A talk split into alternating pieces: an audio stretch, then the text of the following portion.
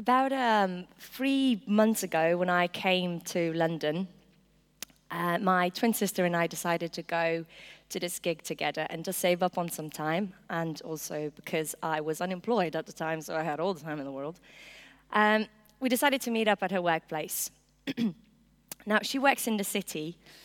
Uh, my twin sister, Ina, works in fintech. If you don't know what that means, join the club because I'm still unsure myself. Um, now, why is this relevant? When I got out of the tube station through one of the 11 exits that were available, um, this is a bank, by the way, and um, I felt like I had stepped into a completely different world. Here I was with my frisky hair, uh, my frizzy hair actually, and my oversized, yeah, mustard yellow scarf, just stepping out, feeling like a hippie or a hipster among a sea of suits. And I felt very out of place very, very quickly. And I think there's actually a picture of me um, or of something like that to help you visualize my discomfort. yeah. I don't know if they realized that I was or felt like a rooster on sticks, but that's definitely what went on inside me. Now, why is this relevant? I'm, I'm, I'm sharing this because I'm curious if you've ever had a moment like that, where you felt like completely at odds with everything around you and like really not belonging. We're looking at the story of Zacchaeus today, and um, we're just going to briefly see who, who Zacchaeus was, um, who was around, and um, basically, what is our takeaway from this? Um, before I get into too many details and bore you with too much Old Testament um, history, um, I do want to give a little bit of context because I believe that this story is actually quite shocking and it has a very, very strong message for us to take away. Um, back in those days, the Jewish people were under Roman oppression. What that meant was that they could worship their God. In our case, now we see it as the Christian God.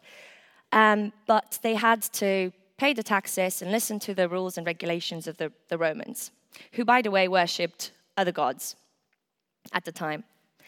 Now, um, among those people, there had to be a number of special chosen, specially chosen, but also people who were happy to do a job that the Romans didn't want to do.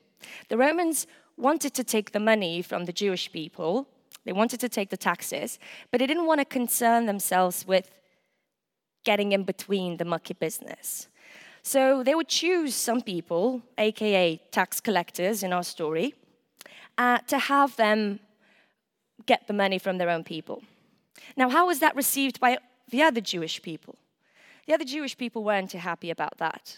And I'm going to tell you a little bit why. I want us to do a little imagination exercise. Say you are a Jewish person. Now, the narrative, the story of your people, of your nation, starts with an inheritance. Some big chunk of land is given to you and your people by God and there's a big promise that's been made to you. It says that God is going to be your God forever and ever, and not only yours, but also to your children and your children's children and to all of the other descendants that are about to that are going to come after you. Now, through a series of rather unfortunate events uh, that seem to be forgotten a lot, um, your people gets overruled and enslaved for hundreds of years.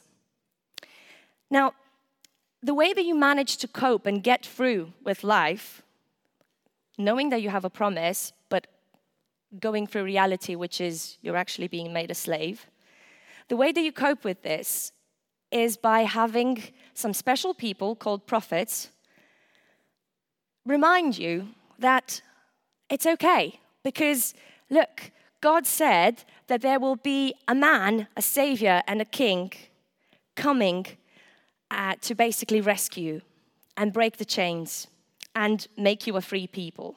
Because by God, justice needs to be made because you've suffered enough. You've gone through the desert, you've, gone, you've been under the Egyptians, you've been under the Romans. Enough is enough.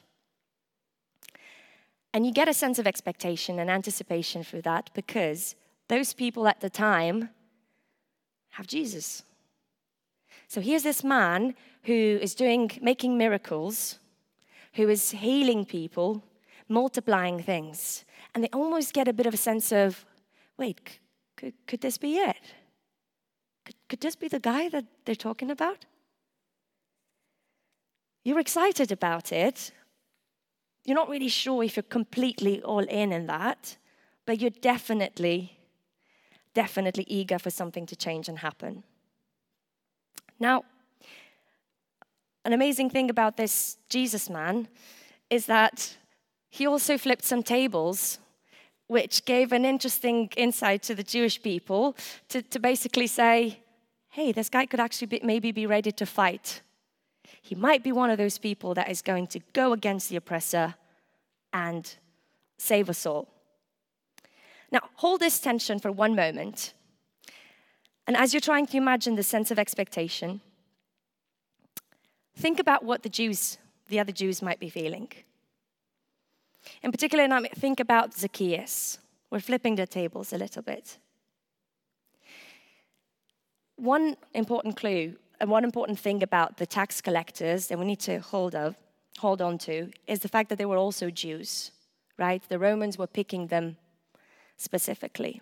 Why is this important? It is important because Zacchaeus would have been a Jew that would have been brought up with the same stories he would have had the same sense of inherited longing and promise of a better world.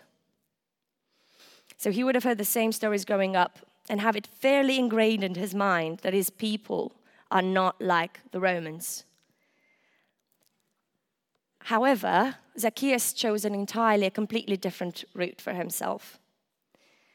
Not only did he not join the cause of the rest of the Jews, but he associated himself with the Romans, who were the oppressors. Now, at that time, tax collectors, and particularly chief tax collectors, as Zacchaeus was, were renowned for making money off of others, for taking advantage of people, and worst of all, getting away with it. So he became the oppressor and the traitor. So, back to our story.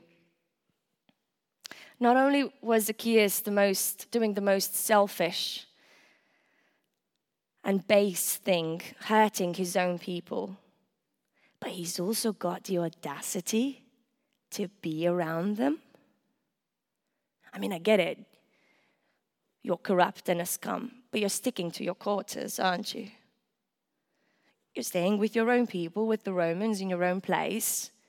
What have you to do with the rest of us following our rabbi, our Jesus, and our teacher. Not only is he around the crowd, but he somehow feels okay to get on that tree. Now, I knew I was the rooster in that picture.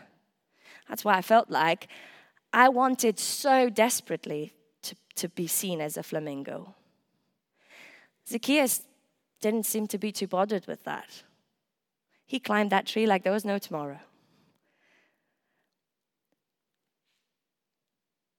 So, in this tension, in, the, in this tension, in this segregation, where we have two different opposing parties, yeah, Jesus comes in in the middle of the story, and in his infinite love and wisdom, he does something utterly shocking.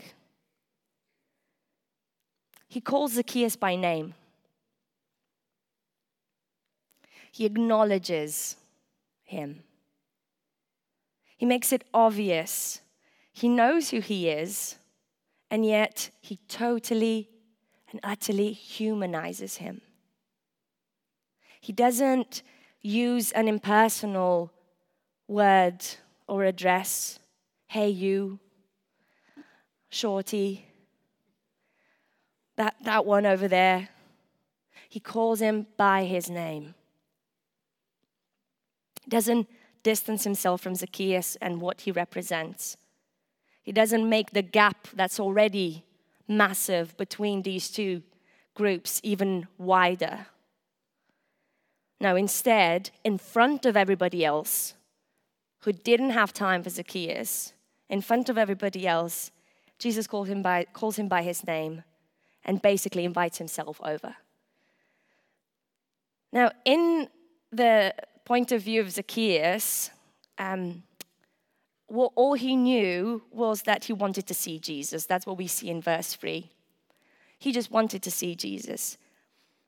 What he doesn't realize is that all that time he was also being seen, known, and sought. So I wonder for you if you're feeling like Zacchaeus, maybe like completely out of sorts, completely like not quite clean enough, worthy enough, good enough. Can you see that instead of being banished, you can be met by love? I wonder if, if you feel like a Zacchaeus tonight, can you see that Jesus is seeing you? Can you see that and understand actually that this is the God that we worship? One that welcomes people with open arms. The last verse in the, in the passage basically says that he came to seek and save the lost. Now, on the other hand, what must have the crowd felt? So we, we see what Zacchaeus himself might have felt, but what must have the crowd felt when they heard God, Jesus' appeal? He too is a son of Abraham. That's what Jesus said. Abraham was the father of the nations. Abraham was the man to whom God made the promise at the beginning that he would be their God. Now, if I had been in the crowd, I must have felt, surely not, Jesus. I mean, come on, if you really know who this guy is, you'd definitely not invite. If, there would be, if there's anybody here that's actually worthy of the honor of having Jesus over at their house, but definitely not that guy. I mean, okay, maybe, maybe not me, but it's definitely not Zacchaeus. You could not be a liar and a stealer and a cheat. No, not, not somebody as corrupt and horrid as Zacchaeus. I want us to take a couple of seconds and just think for a moment. Is there anybody like Zacchaeus maybe in your life? Can you think of anybody that could, maybe um, a rebel, rogue sibling, a brother or a sister, who is constantly saying all the wrong things and doing all the wrong things? Maybe uh, a work colleague or a schoolmate who is so incredibly obnoxious and self centered Somebody who is unapologetic, maybe, about how they are and who they are, who know that they've wronged you. There's no doubt about it. I know I have some examples. I'd like to us to widen that circle, maybe from our family or from our immediate people, and think if there's anybody that we, as a nation or collectively, despise or cannot stand. I'm curious if there's anything that comes to mind, or rather, what comes to mind when you hear the name Matt Hancock. Or maybe Boris Johnson. I'm not English, so for me it's easy to say this. Now, how would you feel? How would we feel if our Jesus, the one that we love and adore, the one that is so personal and so all loving and always good and kind, pays more attention to Matt Hancock than to me? How would we really feel? Would we honestly be okay to see that kind of reckless love shown onto other people? I wonder can we accept that we are the 99 left behind? Because I feel like when we look at Psalm 23 or other passages that have this view of God the shepherd looking for the lost, lost sheep, we're okay with identifying ourselves with the sheep because that's a love story, isn't it? God pursuing people. But when it comes to be our turn to be the ones that are behind and God's Jesus is pursuing somebody else, I'm not so happy about that. Can we show the same level of acceptance?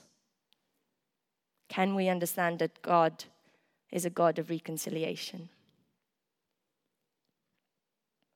Now, we've looked at these two ways, right? At least these two ways of seeing the, the story one in, from the perspective of Zacchaeus and one from the perspective of the crowd. Maybe you yourself tonight here are neither nor. You know, maybe, maybe actually, if you're really honest, you don't really get what the fuss is all about. It's not that shocking. Short man climbing a tree to see Jesus. So what? If that doesn't necessarily puzzle you or raise, make you, I don't know, give any kind of reaction, I would take that into consideration. I would maybe encourage you to take a moment and ask yourself, hmm, why did she say that it should be shocking and I'm not shocked? Am I missing something? But then, can I also encourage you to continue to show up, even if it doesn't necessarily do anything for you now? I'd like to throw the, the, the challenge or the encouragement for you to continue to be present. Maybe the fact that you're here tonight is a way of following the crowd. Maybe for you, it literally feels like climbing a tree because it's not really been easy being back here.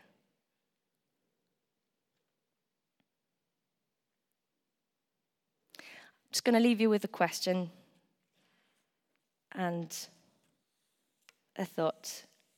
I'd just like you to ask yourself if you can see Jesus from where you're at now. And if you can see that you yourself are being sought, pursued. He came to seek and save the lost.